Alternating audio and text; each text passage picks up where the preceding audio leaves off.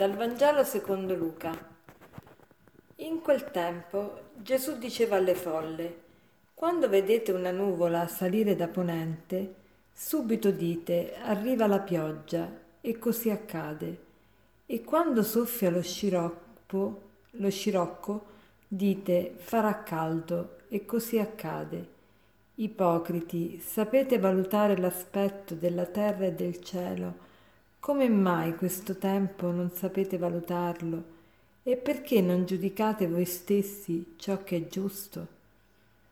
Oggi il Signore ci, ci fa un rimprovero, ci dice che noi sappiamo tante cose dal punto di vista scientifico, soprattutto oggi, siamo ancora più evoluti che non ai, suoi, che non ai tempi in cui è vissuto sulla terra Gesù e sappiamo riconoscere tante cose, per esempio sappiamo fare le previsioni del tempo, pre- previsioni meteorologiche, sappiamo fare le previsioni anche politiche, eh, le previsioni della, circa l'agricoltura, le previsioni circa la produzione industriale, Tante previsioni sappiamo fare.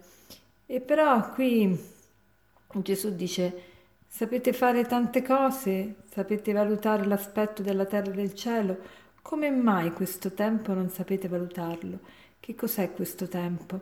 Come mai non sapete vedere i tempi messianici? Cioè Gesù sta dicendo al popolo che lo incontrava, sapete valutare tante cose del mondo circostante, sapete vedere se pioverà, non pioverà, eccetera, ma perché non sapete vedere la presenza di Dio nella vostra vita?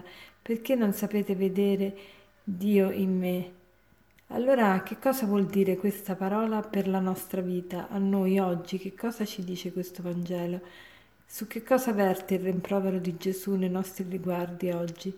Ecco, oggi Gesù potrebbe dire a ciascuno di noi, tu sai vedere tante cose nella tua vita, sai fare tanti calcoli, sai fare tante previsioni, ma come mai non sai vedere che io ti sono accanto? Come mai non sai vedere che un filo rosso guida e, e sostiene, dirige tutti gli avvenimenti della tua vita? Come mai non mi sai vedere in, tutto quello che ti è successo?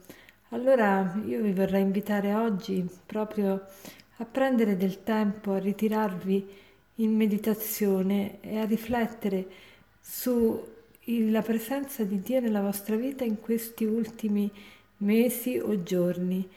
Prendete i, momenti più salienti delle, delle vostre giornate, di questi vostri mesi, di questi mesi appena passati e se c'è stato qualcosa, un avvenimento, una, un fatto più eclatante, più importante, che vi ha colpito di più, e cercate di vedere in che modo e come Dio vi ha parlato, come, state, come avete sperimentato la presenza di Dio in questo frangente, in questi, questi ultimi mesi.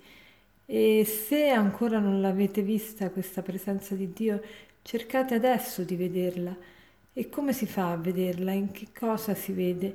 Ecco, la presenza di Dio si vede nel fatto che quando noi rivediamo tutto quello che ci è successo alla luce del Vangelo, alla luce dei principi che troviamo nella parola di Dio, allora tutto cambia, tutto acquista significato, tutto acquista un senso e anche gli avvenimenti che noi consideriamo cosiddetti negativi si trasformano e diventano avvenimenti, non dico positivi nel senso che magari ci portano gioia eh, ci portano allegria, ma ci portano sicuramente una, una, la gioia vera, cioè non l'entusiasmo effimero, l'ebbrezza così del momento, ma ci portano quella pace, quella serenità, quella libertà del cuore che non, ha, che non hanno prezzo.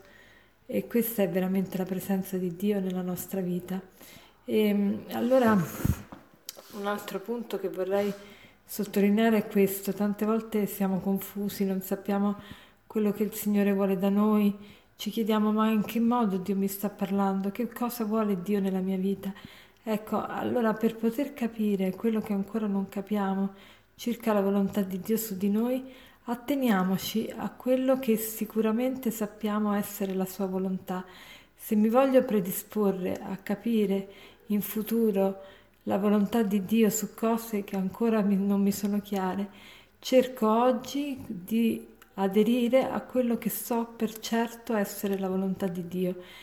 Ad esempio, So per certo che Dio non vuole che io danneggi il mio corpo, so per certo che Dio non vuole che io mi uccida, anche se magari sto vivendo una, una sofferenza grande, ma so che il Signore vuole che io, eh, io viva questa sofferenza insieme a Lui.